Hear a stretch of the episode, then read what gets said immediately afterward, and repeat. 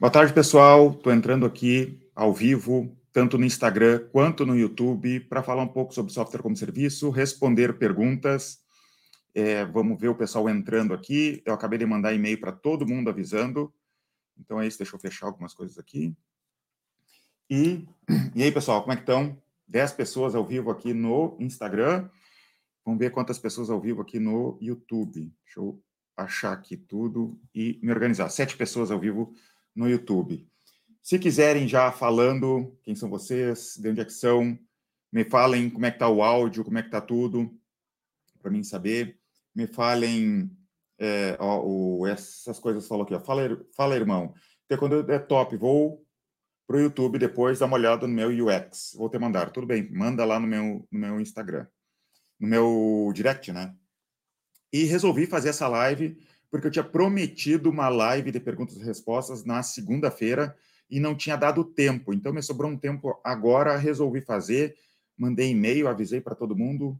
Vamos conversar, se quiserem já ir escrevendo aqui dúvidas, já vamos respondendo. Eu já é, coloquei aqui num, num documento também algumas dúvidas que o pessoal me mandou, caso demorem para é, me mandar dúvidas. Ó, o, o Nando Puretes falou que está tudo certo o áudio. Valeu, Nando no YouTube. Vamos ver se o pessoal entra aqui. O Anderson me perguntou aqui, ó, tem um SaaS de delivery. Esse mercado ainda tem como rentabilizar ou já está saturado? Eu acho que tem como rentabilizar ainda, mas não fazendo de qualquer jeito. Tu vai ter que estudar, entender sobre o processo de venda, entender sobre marketing. Se tu tiver um capital para investir também, vai ser melhor, porque já tem bastante gente nesse mercado.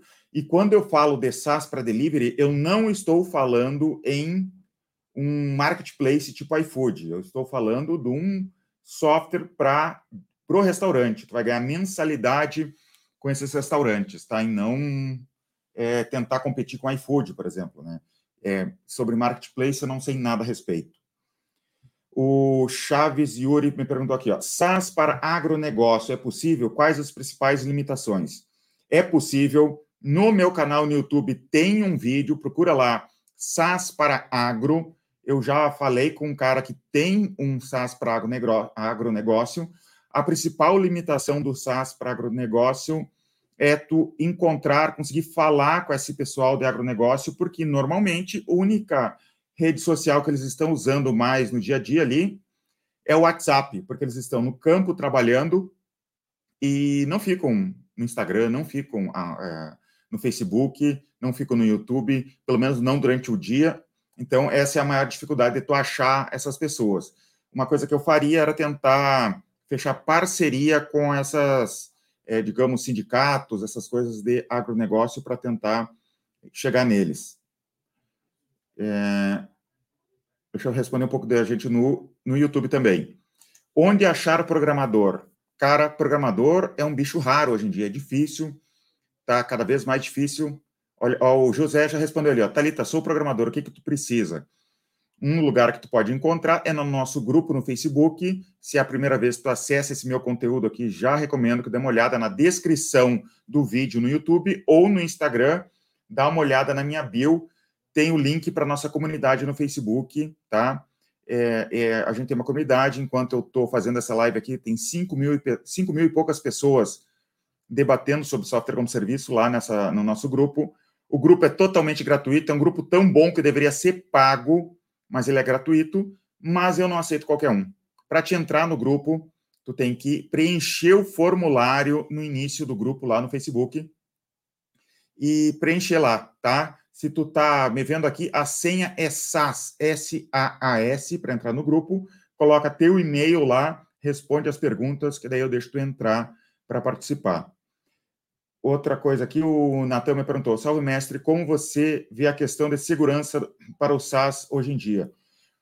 Eu vejo, eu não sou especialista em segurança, tá? Eu estou vendo que está cada vez melhor a segurança de, do SaaS, porque os softwares estão ficando cada vez mais robustos, tá? Até software open source está cada vez mais robusto, é, software proprietário também está.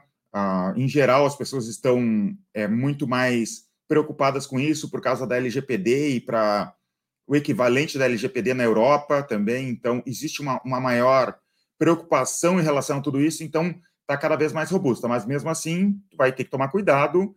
É uma das partes que mais me preocupa na minha empresa, é justamente a segurança de dados, que recomendo que tu sempre fique de olho nisso, né, é, em relação à segurança de dados. Ver outras coisas que o pessoal me falaram aqui no Instagram. É, agronegócio. Como deveria criar o gestor? Já trabalhava no ramo? Como que foi o início do e-gestor? Eu trabalhava um, para um, uma empresa, um amigo meu é, tinha essa empresa, vendia computadores, e ele negociou com uma empresa aqui de Santa Maria para desenvolver um software.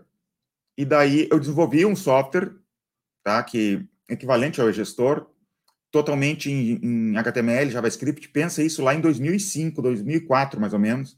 Desenvolvi esse software, negociei errado com o cara, eu cobrei dois mil reais para desenvolver o software inteiro. Claro que dois mil reais era muito mais dinheiro do que é hoje. Mas eu cobrei errado, fiquei dois anos desenvolvendo por dois mil reais, imagina, dois anos inteiro por dois mil reais, mas prometido é prometido. Desenvolvi todo o software, entreguei para ele. Não ficou tão bom assim, é, funcionava, tá? Mas como não foi feito, chegou um ponto que, que, que me desgastou demais com aquilo ali, que eu enchi o saco, entreguei, dei uns dois, três meses de garantia para ele e nunca mais quis ver na frente aquele software. Daí, um tempo depois, surgiu a ideia da gente desenvolver um software equivalente àquele ali, mas eu não queria mais me envolver com a programação. Daí, o meu sócio, o Vinícius, é, entrou na sociedade e começou a desenvolver o software gestor, isso em 2006, tá? Daí a gente já tinha outros negócios dentro da empresa, mas e a gente não dava atenção de verdade ao e-gestor. E depois disso, lá para 2008, a gente parou de trabalhar no que a gente trabalhava, que eu não vou contar a história toda aqui, que a gente perdeu um contrato. E a partir de 2008, a gente começou a redesenvolver o e-gestor, a versão 2 do e-gestor, e lançou, e foi quando a gente se dedicou de verdade ao e-gestor. Essa é a história. Então, em janeiro de 2009, a gente lançou a versão 2 do gestor, que foi essa que eu e meus sócios começamos a nos dedicar exclusivamente ao gestor. Assim surgiu, é, fazendo para essa empresa, era uma empresa de ortopedia. Esse primeiro software que eu fiz lá em 2004, por aí, 2003, 2004, era uma empresa de ortopedia. Ele é nosso cliente até hoje, ele é cliente do gestor até hoje. Vamos ver outras perguntas aqui. É... Deixa eu ver o que mais aqui. É, na sua opinião, qual a melhor forma de lançar um SaaS? Lançar ou sair vendendo ou construir um público prévio? Melhor coisa é um público prévio, cara. Se, tu, se possível, começa a criar o marketing da tua empresa antes até de tu começar a programar, tá? Por quê? Porque tu vai entender teu público, tu vai desenvolver o, o, um software baseado naquele público que tu conheceu. Até aqui, ó, o Vivendo SaaS. O Vivendo SaaS, eu tinha uma ideia de como que ia ser, eu imaginava uma coisa, sobre software como serviço, sobre o que, que eu ia falar, pelo meu conhecimento, e com o tempo eu comecei a perceber que as pessoas queriam outras coisas, eles tinham interesse em outras coisas. Eu percebo que existe muito interesse inicial de quem está começando, quem é um programador, né? Então eu pensei que eu ia falar muito mais com empresários que já tinham a empresa funcional, né? Mas eu fui me adaptando. Então, tu, é, ter um público prévio é muito bom. Pensa que o próprio Vivendo SaaS, ó, hoje tem 15 mil seguidores no YouTube, mais 8 mil no Instagram. Se eu quisesse lançar um software para software como serviço, sei lá, um software de cobrança recorrente, qualquer coisa relacionada a SaaS, seria muito mais fácil para mim lançar hoje do que começar do absoluto zero. Então, eu recomendo que comece o marketing antes de tudo. Vamos ver outras coisas que o pessoal está perguntando aqui. É, Segurança no SaaS. Alessandro, sempre tenho muita dúvida de quanto cobrar em um SaaS. Cobra um pouco mais do que tu imagina, sempre. Porque o pessoal sempre tende no Brasil a cobrar muito barato. E não se preocupa de saída que tu vai achar o preço perfeito, tá? Tu não vai achar o preço perfeito, tu vai errar. Mas cobra, depois de um tempo tu testa o teto e testa de novo, e tu vai ficar sempre, para sempre, testando o teto, não com todo o cliente, tu não vai fazer isso com todo o cliente a todo momento, mas, digamos, a cada dois meses, testa um pouco o teto, vê, tem muita pessoa rejeitando o... De, desistindo de assinar por causa do preço, e tu vai testando, é um, é um jeito, é, é o teste mesmo, não se preocupa, porque as pessoas têm muito a impressão de que se eu errar o preço, eu vou quebrar, não vai dar certo, vou ter problemas. Não se preocupa com isso, tá? Começa com um preço e vai testando. Vamos ver outra coisa aqui. O, o Endel falou que o grupo do Facebook é bom demais. O Alex é, um, um SaaS novo começaria a cobrar anual, semestral, mensal? Como definiria isso? Cara, os primeiras vendas ali eu ia cobrar mensal mesmo, porque eu já tenho muita preocupação, eu quero saber se o cara realmente quer ficar. Eu não estou preocupado de verdade com o churn lá no início. Cobra mensal e vai testando o preço, as formas de venda, porque senão tu vai criar um monte de empecilho de saída para ti. Não, não simplifica as coisas, tá? Eu sei que não é a melhor forma, é, vender mensal dá problema, é ruim, ainda mais vender mensal no boleto, mas no início tu quer simplificar as coisas. No início tu não quer ficar rico do dia para noite, tá? Eu sei que de repente é o sonho de vocês. No início tu quer validar teu software, vender para alguns clientes, ver se eles estão satisfeitos, simplifica as coisas. É, deixa eu ver o que o pessoal está falando aqui. É que eu me perco aqui nessa. Eu estou com o Instagram ligado aqui também e o pessoal faz pergunta aqui também. Pessoal que está no YouTube, me siga no Instagram também, é arroba vivendo de SAS, SAS com dois A. Olhem aqui na descrição, tá? Olha a descrição do YouTube, a descrição do YouTube tem um link ali, naquele link, vocês clicam naquele link, vão para o Instagram, e no Instagram, me sigam lá, porque eu quero aumentar as pessoas no Instagram, tá? E eu quero fazer lives exclusivas para o Instagram, é, não tem dado tempo, mas eu quero tá, fazer lives exclusivas no Instagram, porque eu tenho 15 mil seguidores no, no YouTube, mas tem 8 mil no Instagram. E eu, eu nunca dei realmente muita força para o Instagram, e agora estou querendo aumentar o público lá, porque eu estou vendo que tem gente que gosta de um, tem gente que gosta do outro lado, né? Então, vamos adiante aqui o que o pessoal está me perguntando. É, para agronegócio, já, já respondi. o Cleverson, Davidson, você tem alguém da família trabalhando na sua empresa? Estava pensando nisso esses dias, para ajudar minha família, empregá-los, mas em contrapartida podem me atrapalhar. Toma cuidado com isso, contratar amigo, contratar família. O teu objetivo agora é ganhar dinheiro. Não contrata ninguém que tu não possa demitir, tá? Porque tu vai ter problema no futuro. É, tu não tem que ficar ajudando todo mundo agora, tá? Ajuda no futuro. Por exemplo, eu tenho um sobrinho meu que está trabalhando na implementação de software aqui, mas a empresa está grande, é, não, não teria problema se ele não der certo, sabe? É, é eu, eu quis dar uma chance para ele, mas evita, cara, assim, ó, família, amigo, é um problema, tá? Cuidado com isso, porque se tu não pode demitir, se vai dar algum problema depois lá na família, porque tu demitiu, e tem tanta gente aí no. Tu pode ajudar um monte de gente, não precisa ser necessariamente a família. E tem outro problema, um, um problema que eu tenho de receio. Imagina que eu contrato um monte de gente da minha família e minha empresa quebra. Eu, minha, minha digamos, né, que é o problema. Eu vou ficar sem dinheiro, minha esposa vai ficar sem dinheiro, meus filhos vão ficar sem dinheiro e meus parentes também. Então, deixa eles buscar outros, outras, outros meios de, de ganhar dinheiro para pulverizar esse risco aí, né, da tua família, para não ser só nas tuas costas.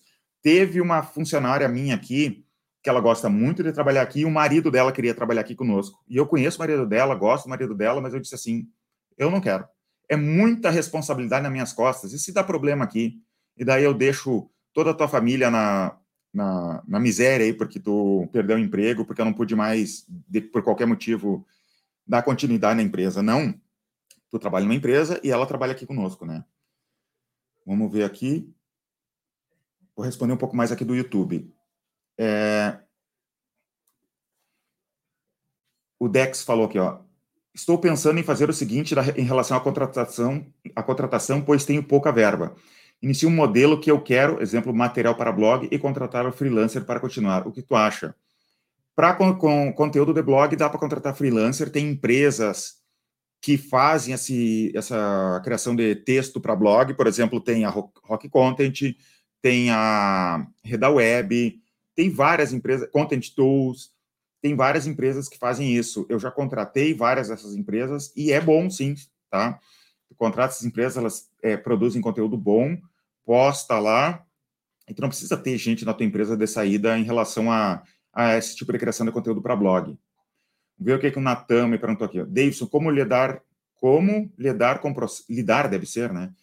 Com um processo trabalhista de funcionário mal intencionado. De verdade, eu não sei porque eu nunca tive um processo trabalhista, tá? Minha empresa existe desde 2001. A gente absolutamente nunca teve um processo trabalhista com ninguém. Mas o jeito é faz tudo direitinho, tá? Paga o salário do jeito certo, coloca tudo na carteira, paga a comissão por dentro da carteira, conhece essa pessoa, tá? É assim que a gente faz. Então, como o pessoal aqui sabe que a gente faz absolutamente tudo certinho, eles nunca quiseram processar porque é, eles não tinham motivos para isso, né? Então, é como eu faria. É, precaver, né? Tem que se precaver com tudo. O Jander Soares. Dá para começar controlando tudo com planilha ou preciso começar com um sistema de gestão? Aí, Jander, daí tu vai tu vai contra o que eu vendo, né? Que eu vendo um software de gestão, não para SaaS, mas para empresas em geral. E toda a minha o argumento de venda aqui da nossa do, do gestor, a gente uma coisa que a gente faz, a gente dá planilhas para os clientes para captar leads e depois liga para esses clientes falando que planilha é ruim, tá? Mas de verdade dá para usar planilha assim.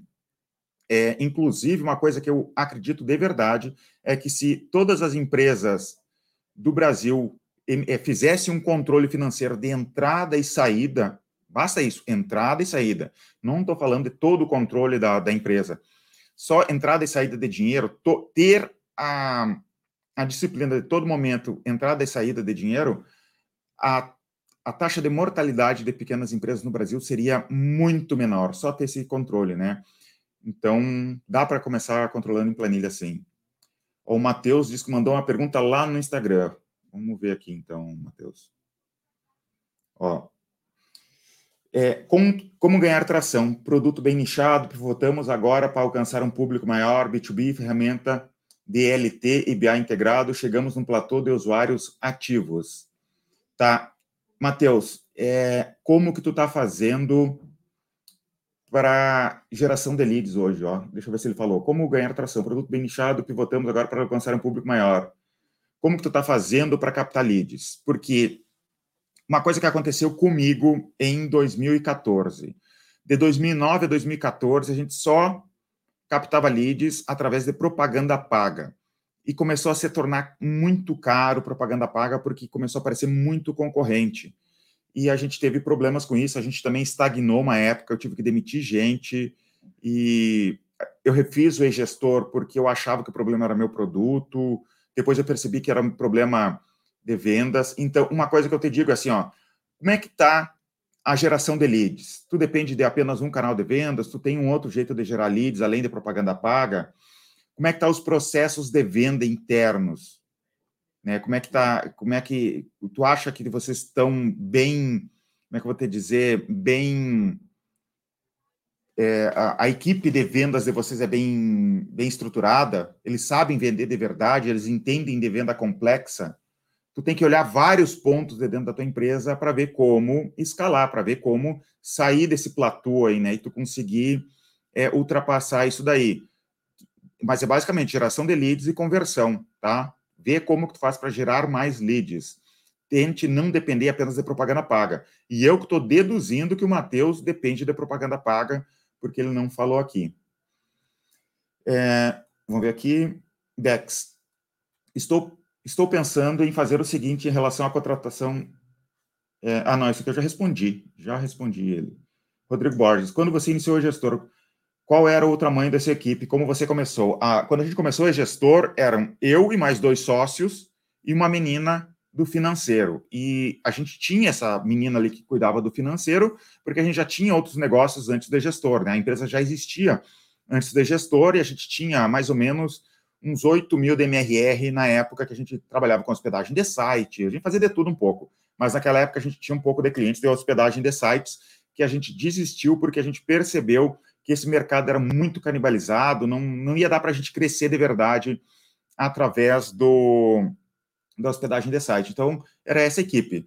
Daí era meu sócio Vinícius, meu sócio Everton, eu e uma menina que cuidava do financeiro. O Vinícius programava, eu e o Everton é, vendia. O Everton também cuidava do financeiro, eu ajudava com algumas coisas em relação a, a, a venda, marketing, tecnologia também era eu. Era assim que a gente que a gente dividiu, dividiu as tarefas e trabalhou muito, né? Era ligando, trabalhando, colocando propaganda. Foi assim que a gente começou. É, como você faz para manter desenvolvedores, mesmo eles sendo assediados por empresas de fora? Cara, acontece isso mesmo, a gente já perdeu programadores, tá? A gente paga bem os programadores, tenta pagar bem os programadores. O ambiente nosso é um ambiente muito bom de trabalhar, tá? Somos amigos da, da, da equipe aqui e tratamos bem todo mundo, tem, sabe, é um, é um é lugar bom de trabalhar. Então, isso é um diferencial para eles. E outra coisa, a gente sempre tem é, programador júnior entrando aqui na empresa, aprendendo conosco, para a gente sempre ter um backup. Sai um, a gente tem outro, né? A gente trabalha dessa maneira. Então, é assim que a gente faz, né? E outra coisa que a gente pensa também para a empresa é a gente não quer uma empresa cheia de programadores, com um monte de programadores. A gente tem hoje, deixa eu pensar, uns seis ou sete programadores na empresa inteira, deixa eu pensar, é, é por aí, uns seis ou sete programadores, e e alguns são júniores ainda, né? Então, porque a gente sempre está treinando. Porque a gente quer um, um, software enxuto, simples, e a gente não quer um software gigante. Eu prefiro investir em vendedores do que em programadores, porque é, a, eu, a gente não tem aquela, aquela mania de achar que nova funcionalidade é o que vai fazer vender mais software. Não, o que vai fazer vender mais software é geração de lead, encontrar o lead certo e processos de venda. Então, eu prefiro investir em programador do que investir em programador. Deixa eu ver outras coisas aqui. O senhor acha que é possível criar um SaaS que funcione bem no agro com no-code? Sim, eu acho. Já falei bastante sobre no-code aqui, sobre Bubble, sobre Flutter Flow, né, que, é, que, é, que eu estava dando uma olhada. Tem um funcionário meu que está tá brincando com Flutter Flow. Ele fez um app com Flutter Flow dá para fazer esse software muito legal com, com no-code. É, pode ser que tenha alguns programadores que torcem o nariz em relação a no-code, mas no mínimo tu pode começar a tua empresa com o no-code e de repente começou a ganhar dinheiro, está tudo funcionando, vai para uma linguagem tradicional se tu tem receio em relação ao no-code. Mas eu acho que dá para ir longe com o no-code, sim. Vamos ver aqui o que, que o pessoal está falando. É, você ainda é, é, mais a favor do time trabalhar presencial ao invés do home office? Sim, eu prefiro anos-luz trabalhar presencial do que home office. Home office, é, não sei se vocês já acompanharam os debates bem acalorados lá no, no grupo no Facebook. Os programadores querem me matar, porque os do grupo no Facebook, tá? É, não os meus. Os meus aqui gostam da ideia de trabalhar na empresa. Só tem um que trabalha em home office, um mais sênior que ele funciona muito bem em home office, então ele está ele tá, ele tá em outra cidade. Mas eu não gosto de home office, testei. Eu, entre meus sócios aqui, fui o que mais testou, mais é, defendeu a ideia de home office, mas com o tempo eu percebi que, que era uma furada e não, tô, não vou dizer que não tem, a gente tem alguns funcionários de home office, mas eu evito ao máximo home office. É outra coisa trabalhar com o time por perto, tá? Então eu defendo muito é, o time junto, aprendendo junto, um, um aprendendo com o outro, principalmente equipe de vendas, tá? Ver o que mais falaram aqui. Boa tarde, para quem me deu boa tarde aqui. É, parece que está repetindo a pergunta, eu acho que eu me perco aqui. Eu acho que eu clico e. Se eu, desculpa se eu me perder nas perguntas, tá? Alguma dica para melhorar posicionamento orgânico? Vai estudar o SEMrush. SEMrush é um software de para SEO. Estuda sobre isso, porque se tu aprendeu sem Rush a fundo, tu aprendeu sobre SEO. Tá? No meu canal no YouTube tem um vídeo, ele está um pouco desatualizado em relação ao sem Rush, mas com ele tu já vai conseguir ter uma noção geral de como que funciona o sem Rush. É, para quem não conhece, é S-E-M-R-U-S-H, é o SEMrush, que é um software de SEO. É o mais famoso do mercado hoje, dá uma estudada que tu vai gostar bastante. Como encontrar o lead certo? Tu tem que primeiro descobrir quem é esse lead certo. Um exemplo aqui dentro da empresa, como que a gente descobriu o nosso melhor tipo de lead? Eh, eu fiz, foi agora não lembro se foi ano passado ou ano retrasado, a gente contratou uma empresa de pesquisa de mercado para elas nos ajudar a entender os nossos clientes. Eu não gostei da pesquisa de mercado, tá? Não ficou tão boa assim. E daí eu resolvi fazer interno também. Eu mesmo programei. Como é que eu programei? Eu peguei o KINAI dos nossos clientes. Para quem não sabe, KINAI é a categoria da empresa é na, na receita, na junta comercial lá. É, que tipo de empresa ela é? é? Por exemplo, empresa de software como serviço tem um KINAI específico, empresa de, de colchões tem outro KINAI. Daí eu fiz uma, um cruzamento entre KINAI e o LTV. O LTV é Lifetime Value, quanto de dinheiro eles deixaram durante todo o tempo. Fiz esse cruzamento e descobri os KINAIs que mais ficam conosco e deixam mais dinheiro, e dessa maneira a gente usa para direcionar nossas propagandas, direcionar tudo aqui internamente, conteúdo, tudo, para tentar encontrar esse tipo de lead, tá? É, pessoal, vamos ver, ó, tem 38 pessoas ao vivo aqui no YouTube, 23 pessoas no, no Instagram. Quem está no YouTube, por favor, me siga no Instagram, é arroba vivendo de SAS, SAS com dois A, o Instagram. E quem está no YouTube também, eu queria pedir que curtam esse vídeo, tá? Essa comunidade de SaaS no Brasil, vocês já perceberam como tem pouco conteúdo sobre SaaS no Brasil? Então me ajudem a fazer isso aqui crescer, porque eu não imagino que falar de software como serviço vai ter 50 mil views, né? Mas eu gostaria que vocês me ajudassem curtindo aqui, mandando esse conteúdo para o sócio de vocês, para me ajudar essa, essa galera aqui a crescer tá? Para essa comunidade aqui de, de, software como serviço crescer. Vamos responder um pouco de pergunta no YouTube, que senão eu só respondo no Instagram. Isso aí também, aqui ó, no, no Instagram, tá, dá para curtir aqui, ó, dá para dar o coraçãozinho que ajuda a destacar, tá? Ó, o Dex falou aqui, ó, vamos dar like, galera. Essa mentoria valeria no mínimo mil reais. Matheus Barbosa, SaaS com 10% de conversão do trial para assinatura. Churning 20%. 20% ao que? Ao mês, ao ano? vamos lançar uma versão muito melhor da aplicação, como lançar o V2. Faço um lançamento para isso ou só solto? Tá, vamos, vamos por partes, Matheus. SaaS com 10% de conversão do trial para assinatura.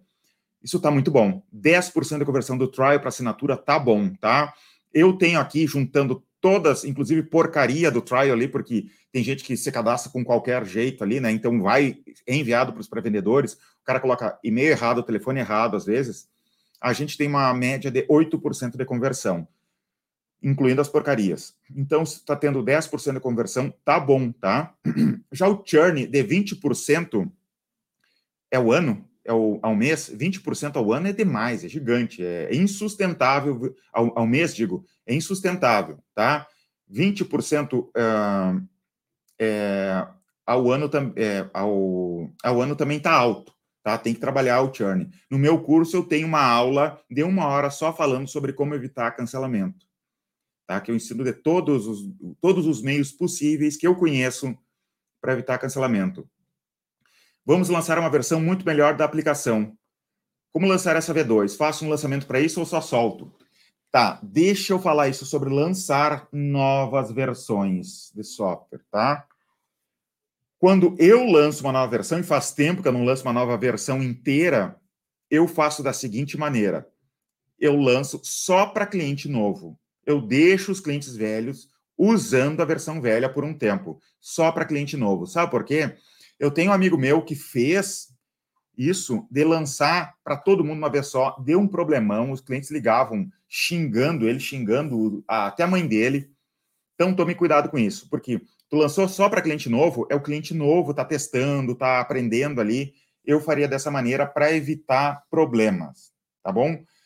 E faço um lançamento para isso ou só solto? Eu só soltaria, porque senão vai acontecer do cliente antigo já querer a versão nova, de repente a versão nova tem algum bug. Eu prefiro ir crescendo com essa versão nova do que ter, sei lá, tu tem 500 clientes, os 500 clientes de uma vez só usando aquela nova versão dá problema, cuidado com isso. Olha as caixinhas do Instagram, tá? Vou olhar as caixinhas do Instagram. Tá, eu já respondi, Matheus, eu acho a tua pergunta. Eu acho que eu já respondi. É que eu estou atrasado aqui na, na, nas perguntas. O Clayton falou assim: ó, você que acha que os programadores gostam? Gostam sim, cara. É...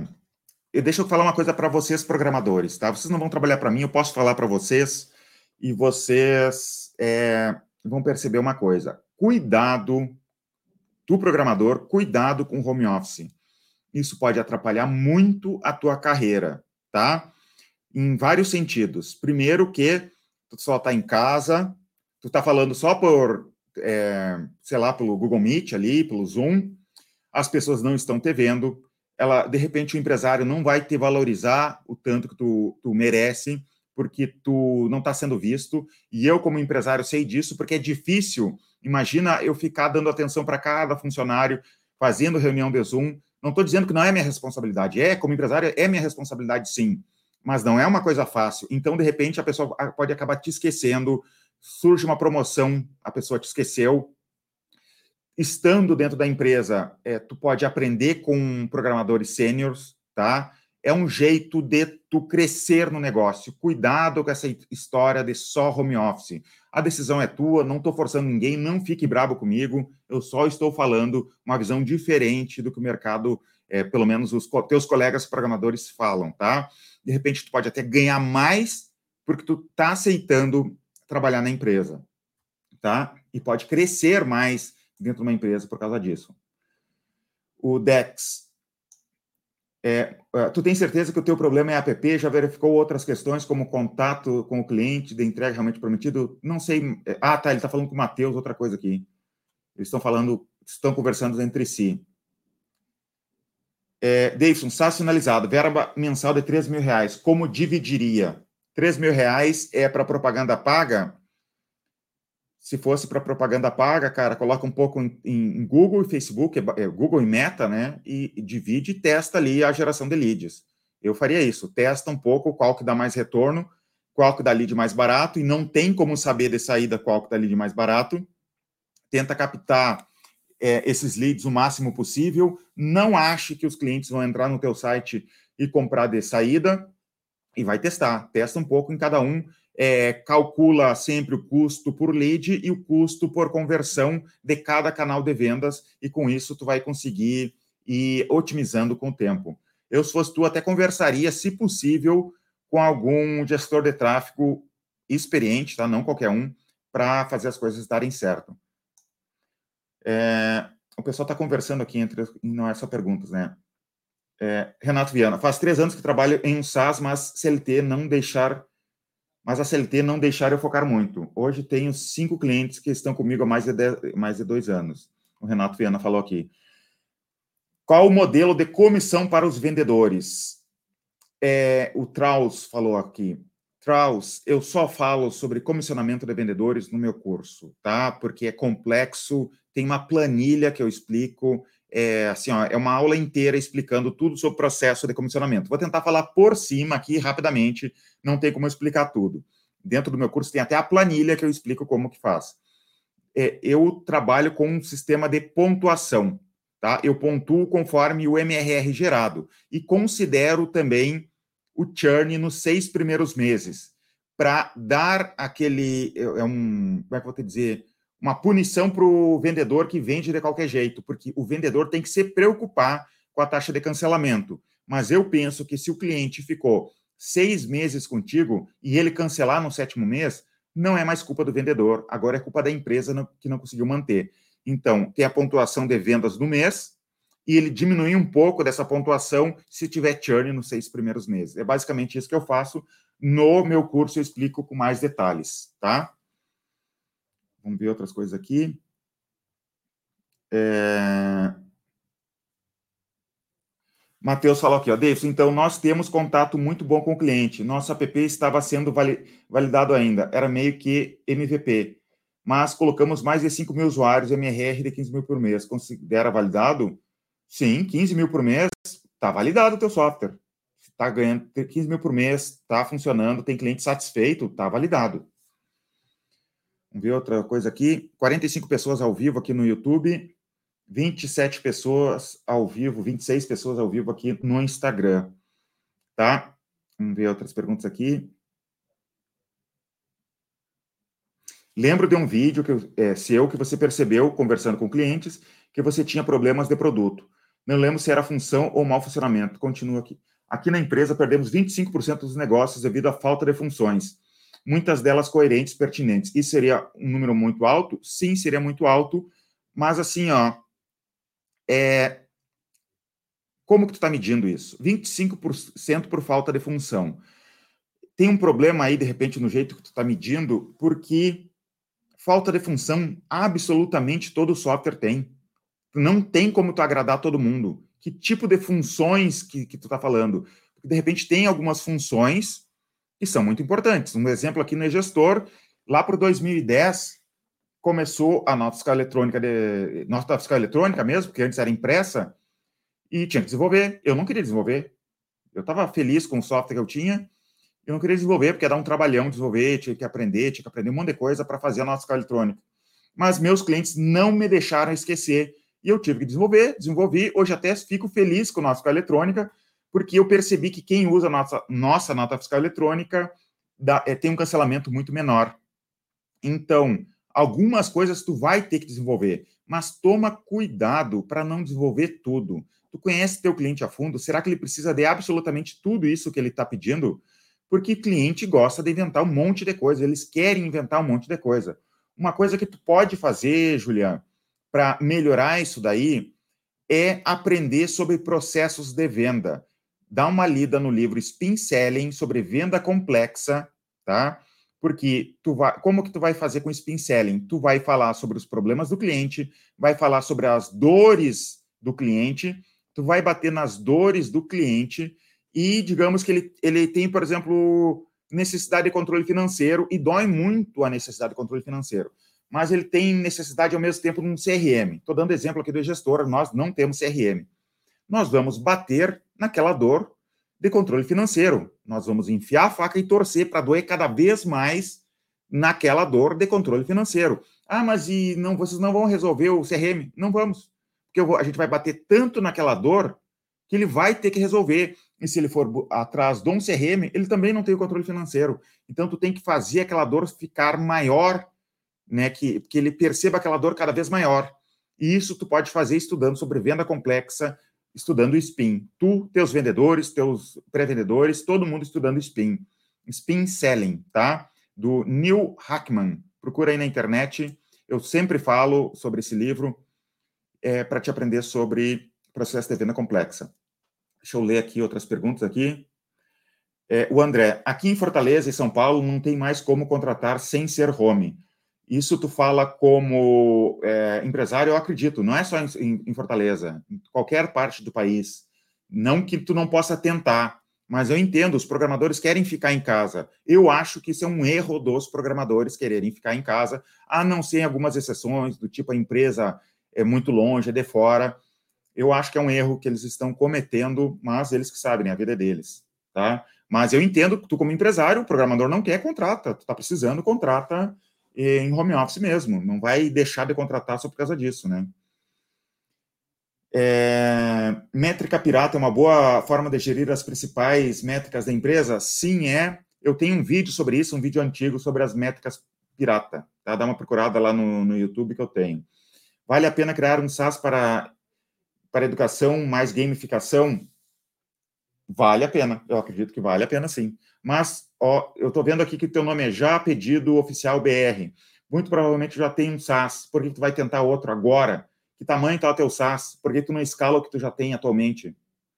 Vamos ver outras perguntas aqui. Usa algum software de busca de CNPJ? Nós usamos o Spotter da Exact Sales, que nos dá essa, esses dados, e a gente tem, internamente, a gente baixou os dados da Receita, que tem, tá? Procure na internet aí, tem como tu baixar os dados de todas as empresas do Brasil, CNPJ e tudo mais. Fizemos um banco de dados interno, então a gente tem esses dois, tá? É, esses dois bancos de dados que a gente usa aqui. É, deixa eu ver outras perguntas aqui. Quem não quer, o Dex, quem não quer no code, vai de Flutter Flow, depois para, para Flutter a linguagem Dart posteriormente. Tá, o pessoal está conversando aqui. Trabalho numa empresa bem grande, de, a TI é toda home office, com mais de 150 funcionários. É, no, é, tá normal isso, né? Não é só a tua empresa, tem muita empresa. A maioria das empresas hoje está com programador home office. Isso é normal. É, é, o Matheus, outra coisa que ele falou. Então, nós temos contato, contato muito bom com o cliente, mas nosso app estava sendo validado ainda. Era meio que um MVP. Mas colocamos mais de 5 mil usuários, MRR de 15 mil por mês. Considera válido? Validado? Sim. Eu já respondi essa pergunta, Matheus Não sei se apareceu de novo ou pulou, não sei o que está acontecendo aqui se eu me perco. Fala, Davidson, é, no teu negócio atual, não há vendedores literalmente na rua, correto? Temos vendedor na rua, sim. Um vendedor na rua local aqui. A gente está trabalhando com um vendedor na rua, sim. Como eu faria para organizar um time de venda se fosse bater de porta em cada cliente? Primeiro exemplo, loja de motos. Primeira coisa é que teu software não pode ser barato, porque não seria sustentável ter time na rua por um preço muito barato. Se, tu teu, se o ticket é alto, vale a pena ter pessoas na rua visitando clientes. Primeira coisa seria ticket alto, tá? De repente, até uma taxa de implantação que é, pagaria esse, essa taxa, esse custo de transporte das pessoas. É, Rodrigo Santos, melhor linguagem para começar a desenvolver meu SaaS. Não sei se tu está perguntando ou se está falando, Rodrigo. A melhor. Tem um monte de linguagem por aí, tá? Tu quer começar a aprender uma linguagem, vai para JavaScript, começa com JavaScript. Não é a melhor linguagem para tudo, mas cedo ou tarde tu vai ter que aprender JavaScript, então começa por ela. Matheus Barbosa, então aqui eles estão conversando. Res... Resolvemos criar uma interface gráfica para expandir o nosso mercado no início com a integração com o gestor. Aqui somos apenas API. O que você pensa sobre expandir novos recursos para atacar mais empresas? É, é cedo. Pelo que eu conheço do Marcos Júnior, é, é, que eu já conversei com ele, cara, eu acho que é cedo ainda tu começar a inventar um monte de coisa. Tu tende a querer fazer mais coisas, porque tu é programador, tu gosta da parte de tecnologia. Para com isso de ficar só na parte de tecnologia começa a pensar em meios de geração de lead e de vender, tá? Tu tem que gerar lead e vender. Foca nisso. Tu tem um produto, ele está validado, ele está bom, começa a tentar vender para os clientes, tenta achar clientes que se encaixem no que tu já tem para vender. Espera, dá um tempo focando só nisso, dá um ano focando só em tentar vender para mais clientes. Daqui um ano tu pensa em mais coisas, tá? Porque a gente tem a mania de ficar tentando pensando que a próxima ideia que vai ser legal, que vai vender mais, não funciona dessa maneira, tá? Nunca mais funcionalidades aumentou as vendas aqui, tá? É, o pessoal fica conversando entre... Não estou reclamando, tá? Só estou dizendo que daí eu me perco um pouco aqui. Onde consigo comprar seu curso? O Renan me perguntou. Meu curso eu vendo por turmas, a cada mais ou menos dois, três meses eu vendo meu curso, muito provavelmente no final do mês que vem ou no início do outro eu vou fazer o lançamento do meu curso e vou avisar todo mundo aqui. Se tu quer ser avisado do curso não quer perder o curso, olha aqui na descrição desse vídeo aqui ou no meu Instagram, tem o meu Telegram, tem um grupo do Telegram, vai lá que lá eu aviso de novo conteúdo e avisarei quando for lançado o curso, tá? Me sigam no Telegram também para não perderem nada. Eu aviso as lives por lá tá? Porque vocês não podem depender, se vocês querem assistir meu conteúdo aqui, não dependam apenas do YouTube ou do Instagram avisar vocês, porque é, vocês sabem, né, o distribuição orgânica de conteúdo, o YouTube que decide para que, que ele entrega e para que, que ele não entrega, tá? O Eduardo disse aqui, em home office o programador fica menos produtivo. Briguem com o Eduardo, não sei de nada a respeito, tá? Não quero briga com os programadores. É, Renato, é, o Alessandro aqui, vamos ver o que falou. Alessandro Maciel. É viável, ao invés de cobrar pelo desenvolvimento de uma solução, seja cobrada uma mensalidade e a solução seja compartilhada na internet para outros clientes com a mesma necessidade? Se tu negociou com o primeiro cliente, não vejo problema nenhum com isso, tá? A não ser que o cliente não queira. De repente ele pagou para ter o software só para ele. Mas eu acho bem interessante tu começar dessa maneira tá? É, é, é legal isso. Só não cai no, no problema de assim, ó, tu está desenvolvendo para um cliente específico no início. Esse cliente vai inventar um monte de coisas de saída, vai sonhar, sabe? Ele, eles viajam, cliente viaja, tá? Um monte de coisas. E tu tem que entender, em geral, o que que os teus clientes vão querer, os teus possíveis clientes vão querer, e tentar fazer um software enxuto que resolva o problema da maioria dos teus clientes tá? Cuidado com isso só. É, estão ainda brigando por home office. Eu vou parar de falar de home office, tá? Vocês que sabem, cara, a vida é cada, cada um. Eu não tô nem aí para quem quer ficar em home office e para quem não quer, tá? Eu, a, a, eu decidi aqui que eu evito, só isso. Mas cada um sabe de si. É, Matheus Barbosa. Então, nós temos contato muito bom. tá repetindo as perguntas do, do, do Matheus. É, estou desenvolvendo meu SaaS como um programador no modelo freelancer. Quanto de MRR eu precisaria ter para pensar em ter um programador na equipe? Cara, eu acho isso arriscadíssimo, trabalhar com programador freelancer no início. O teu software é um dos principais ativos da tua empresa. E se o próximo programador não consegue manter aquele código porque o código está muito ruim, tu entende de programação? Eu traria já de saída ou um, funcionário, um programador funcionário, o mais cedo possível, ou um sócio programador. É, toma cuidado com isso, cara. Toma muito cuidado em desenvolver assim um software com freelancer. Freelancer eu trabalharia da seguinte maneira: freelancer eu só trabalho para, por exemplo, desenvolver um módulo a mais, desenvolver uma função a mais ali no software que encaixe na minha função, que me desse o código-fonte, que eu entendesse o código-fonte. Se eu fosse programador, pudesse entender o, o código-fonte só para acelerar algumas coisas, tá? Mas cuidado com trabalhar com, com freelancer assim. É, Existe algum modelo a seguir de SaaS para modelo de vendas no touch sem time de vendas? Tem.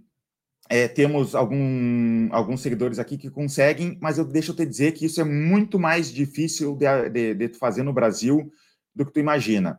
Por que, que nos Estados Unidos é mais fácil? Eu já falei isso amanhã, é, vai sair uma, um, um, vídeo que eu gravei com um seguidor meu aqui que tem um SaaS, e eu falei sobre isso, tá?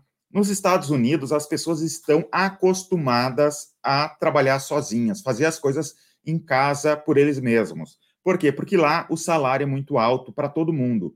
Contratar um, um encanador é caro. Então as pessoas se acostumaram a, digamos, eles mesmo, mesmos a, digamos, trocar um cano, trocar um chuveiro, fazer todas as coisas de casa, as pessoas mesmos fazem. Porque é muito caro lá as coisas básicas, né? Tem outros, outros níveis que eles têm que contratar. Então, é muito caro. Então, as pessoas se acostumaram dessa maneira, inclusive o SaaS. Lá, por exemplo, nos Estados Unidos, seria inconcebível um software de 50 dólares por mês ter uma pessoa conversando e vendendo. Isso não funciona lá. No Brasil, até funciona. Tem um software de 100 reais, tu consegue ter um vendedor, porque no Brasil é diferente. Então é muito mais difícil. O brasileiro gosta de conversar, gosta do contato, quer saber sobre o produto. Então é muito mais difícil é, no Brasil a venda é, no touch, tá? Mas é possível sim, tá? Não é impossível, principalmente microsas. Dá uma estudada sobre microsas, eu tenho conteúdo aqui no, no vídeo sobre isso. Dá uma olhada também num conteúdo que eu postei esses dias do Drivo, D-R-I-V-V-O, o Drivo é um software que o, um seguidor meu aqui ele tem um app que ele vende para 50 países, tá? E é só ele trabalhando, a, é, a pessoa baixa o, o, app, assina a versão premium e ele está ganhando dinheiro. Procura lá no, no, no, YouTube que tu vai achar, vai achar bem interessante. O Alessandro Maciel. É viável, em vez de cobrar pelo desenvolvimento... Já respondi essa. É, ver aqui. Você vende sem apresentação? Nós vendemos sem apresentar o software? Sim, nós vendemos sem apresentar o software. Não que em alguns casos a gente não apresente, mas a maioria das vendas é sem apresentar o software. A gente só vende para ele, entende a dor, o cliente tem tal dor, não, não se preocupa que a gente tem como resolver ou não tem como resolver essa dor, a gente avisa para o cliente e vende sem apresentar o software, isso é normal. O spotter vale a pena para quem está começando em vendas ativas? É, o Alif perguntou de repente tu vai achar caro o spotter, tá? Eu, aqui, o, a, a, nossa empresa conseguiu pagar muito mais barato o spotter, porque a gente assinou ele há muitos anos atrás, então a gente tem um preço diferenciado, porque a gente está há muitos anos com eles. Agora eu sei que está bem caro o spotter, de repente não vale a pena para uma empresa que está começando. Mas fala com eles, né? Agora a Exact Sales foi comprada pra, pela Resultados Digitais, não sei como é que eles estão, como é que vai ser o futuro da empresa. Arthur, curto trabalhar presencial. Tá, sobre home office, tô nem aí. Chega, chega de home office. Deixa eu ler um pouco o pessoal que está falando aqui no Instagram, que eu esqueci o pessoal do Instagram. É, o Igor. Sou muito leigo nisso, mas pretendo vender anual a licença do meu software. Deve haver um contrato assinado ou apenas deixar isso bem exposto para o cliente para evitar reembolso em caso de churn. Cara, faz contrato, tem que ter contrato assinado, ainda mais por causa da LGPD, tá? Faz contrato, fala com o advogado, cria um contrato, porque não tem mais muito como fugir. Porque se tu não tiver contrato nenhum, por mais que, digamos, que tu fez um contrato, o contrato não está tão bom, ali estão definidas algumas responsabilidades para tua empresa. Mas se tu não tem contrato nenhum, a responsabilidade é absoluta. É, deixa eu ver aqui. Outros falam sobre home office. É, como você faz landing pages? Você cria no, no, código ou usa alguma aplicação? Landing page do Vivendo SaaS eu tenho um dentro do WordPress, eu faço. No e-gestor, a gente faz dentro do RD Station. Geraldo, é, Geraldo G. Alves falou. Em todo o seu SaaS, você permite o acesso gratuito por X dias. No NF+, ele tem uma versão gratuita, então é, ilimit... é até 15 notas por mês, tu pode usar à vontade para sempre. E já no e-gestor, a gente trabalha com 15 dias. É, a Mônica me perguntou aqui, ó, me perguntou no IG, ah, não, há perguntas aqui. Eu enviei uma pergunta aqui no IG, não sei o que, que seria isso. Vamos ver o que mais. O pessoal está falando aqui. Matheus me perguntou sobre como faço esse download. Já me perdi, Matheus, não sei do que está falando. Oferecer SaaS para empresas já estruturadas ou para um público aberto? Não te entendi. SaaS para empresas já estruturadas ou para um público aberto? É, eu gosto da ideia de vender para empresas, mas não sei se eu te entendi a tua pergunta. Como você cuida da gestão de pessoas? Motivacional, média de salário, mercado, premiação. Não falarei sobre salário dos funcionários aqui, mas sobre motivação. Não trabalho com motivação, não acredito que funcionário tenha que ser motivado. Pode parecer duro o que eu estou falando, mas é verdade. Tem um livro que eu estou relendo. De repente, até vou gravar um vídeo sobre esse, esse livro. Eu estou relendo justamente por causa disso, que é, é Empresas Feitas para Vencer, do Jim Collins e ele fala sobre para te ter uma empresa de sucesso, uma empresa, de, é, em inglês é good to great, né, de bom para o excelente, seria o, o, a tradução de, é, de, tosca minha aqui de, do, do nome do livro. É de tu trabalhar com escolher as pessoas certas para dentro da tua empresa. Então, se tu escolher de verdade as pessoas certas para tua empresa, tu não vai precisar motivar tua, os teus funcionários e eu vejo cada vez isso como mais verdade. Aqui na nossa empresa, a gente não fica motivando. Claro que também tem o contrário, que é a desmotivação. Tu não pode ficar fazendo coisas que desmotive, como, por exemplo, sei lá, atrasar o salário. Isso tu vai atrapalhar. Mas ficar motivando, pegando na mão, vem cá, vamos fazer tal coisa. Cara, isso aí não... Funcionário que, que precisa estar sendo motivado a todo momento, esse funcionário não vai dar certo, tá? É melhor se desfazer, cancelar, esse contrato com ele do que ficar toda hora tendo que estar tá motivando. Não tem interesse em ser babá de funcionário. Vê outra coisa aqui.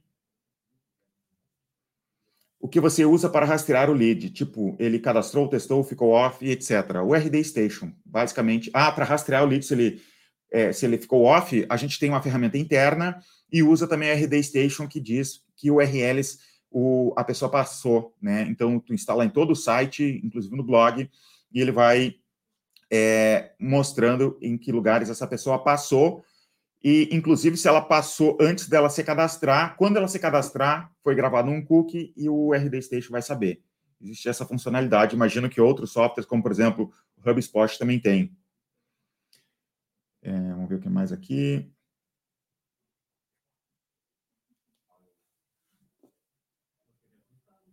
É, Davidson, mesmo iniciando um SaaS que já basicamente empata seu lucro, já tiraria um, um, uma probabilidade mesmo que irrisória, por exemplo, fatura mil reais e tira cem reais? Não, no início, cara, se tu tem um jeito de sobreviver sem é, sangrar a empresa, eu recomendaria que tu fizesse isso.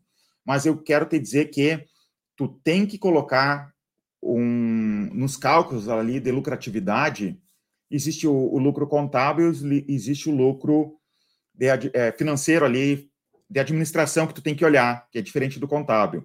Que, por exemplo, a tua empresa, digamos, está tendo 30% de lucro, mas tu, como sócio, que deveria, se tu contratasse um funcionário que fizesse o mesmo trabalho que tu, fosse ganhar 10 mil por mês, e, e tu deveria estar ganhando 10 mil por mês também. Então, tu tem que tirar esses 10 mil por mês do teu lucro, e daí esse seria o lucro verdadeiro da tua empresa. Então, tu tem que cuidar isso. Vamos ver o que mais aqui. Como validar um MVP sem muitos recursos para anúncios? Usando a técnica milenar PPT. Pega a porra do telefone e liga, visita cliente. É um jeito que eu te recomendo. Vou ver outras perguntas aqui. Uh, a respeito ainda do contrato assinado, alguma forma conhecida para contratos digitais? Vale lembrar que meus clientes serão para o público que vive fora das cidades, fazendas, somente após. Não entendi, é após contato?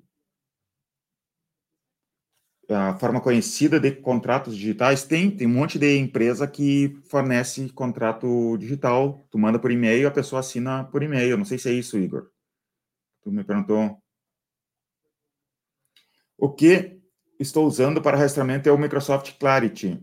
É, eu falei ontem com uma pessoa sobre isso. Vocês vão ver o vídeo de amanhã, vocês vão gostar do vídeo de amanhã, tá? É, que eu falo sobre o Microsoft Clarity. Eu não, ele fala sobre, o cara que entrevistei fala sobre o Microsoft Clarity. Vamos indo adiante aqui, vamos ver outras perguntas aqui, vamos ver que horas são. É, eu vou ficar mais uns 10 minutos no máximo e, e vou fechar a live, tá? Então eu não vou conseguir responder todo mundo. O André, o mercado de RP é muito concorrido, assim como o meu, automação de força de vendas. Estou sentindo que precisamos cada vez mais ser mais simples, dar um pouco de trabalho para implantar. Você passa por isso? Sim, a RP está ficando concorrido e eu gosto de software simples. Muita coisa pode dar problema.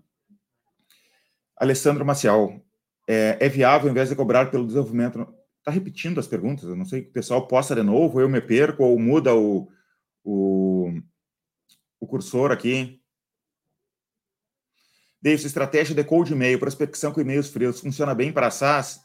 Está funcionando cada vez menos, cara, não tá bom prospecção por e-mail, tá? Porque o pessoal leu o Receita Previsível, tá todo mundo fazendo, não que não tenha que fazer, viu, mas está cada vez mais difícil, é normal isso. Deus, imagina alguém da comunidade vivendo de SaaS se torna bilionário dando as aquisições que estão ocorrendo no mercado hoje. Cara, eu tenho quase certeza que isso vai acontecer. Tá? Cedo ou tarde vai acontecer. Alguém da nossa comunidade se tornar bilionário. Ontem, não sei se vocês viram, eu postei uma notícia de uma empresa que foi vendida para a Visa.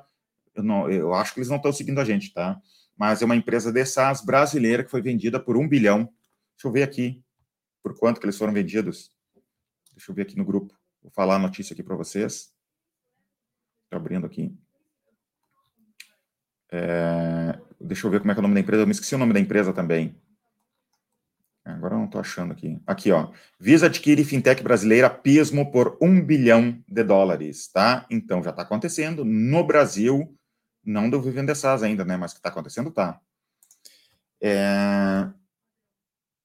Spotter, ah, já respondi. Ó, o Pablo Neg está dizendo que está desenvolvendo Google. O Hammer falou aqui, ó, e se tivesse um SaaS bem específico, com poucos leads e vendedores inexperientes, criaria um micro SaaS com um mercado mais abrangente em paralelo na forma de treiná-los nas cold calls? É uma boa, mas assim, cara, micro SaaS, teoricamente, tu não vai ter é, vendedor ligando, né?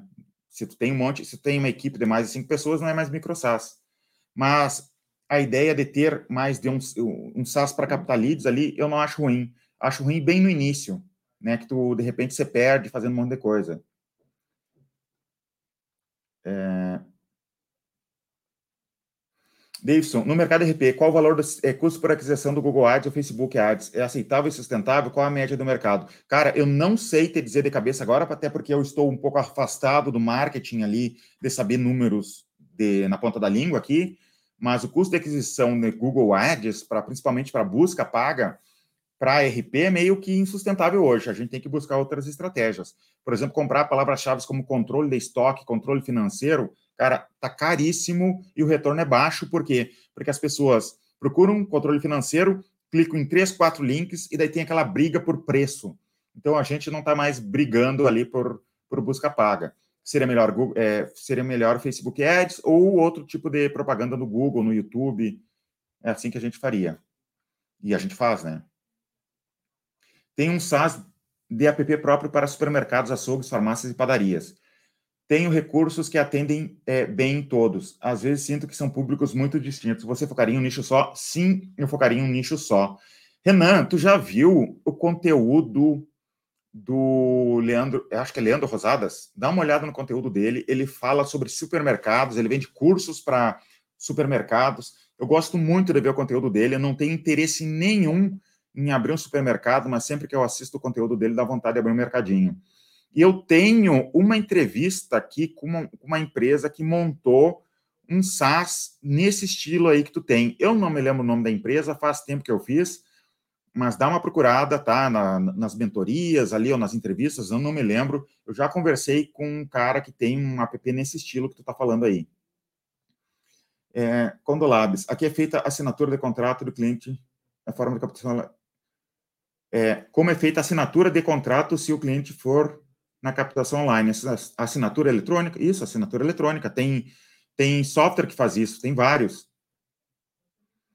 É, procurem aí é, software para assinatura digital, Bird Sign, B-I-R-D-S-I-G-N. É um micro SaaS tá, para assinatura digital. Tá? É, vai por e-mail e é de um amigo nosso aqui que ele já deu entrevista aqui conosco, Bird Sign. Sign é assinatura em inglês. Bird é pássaro.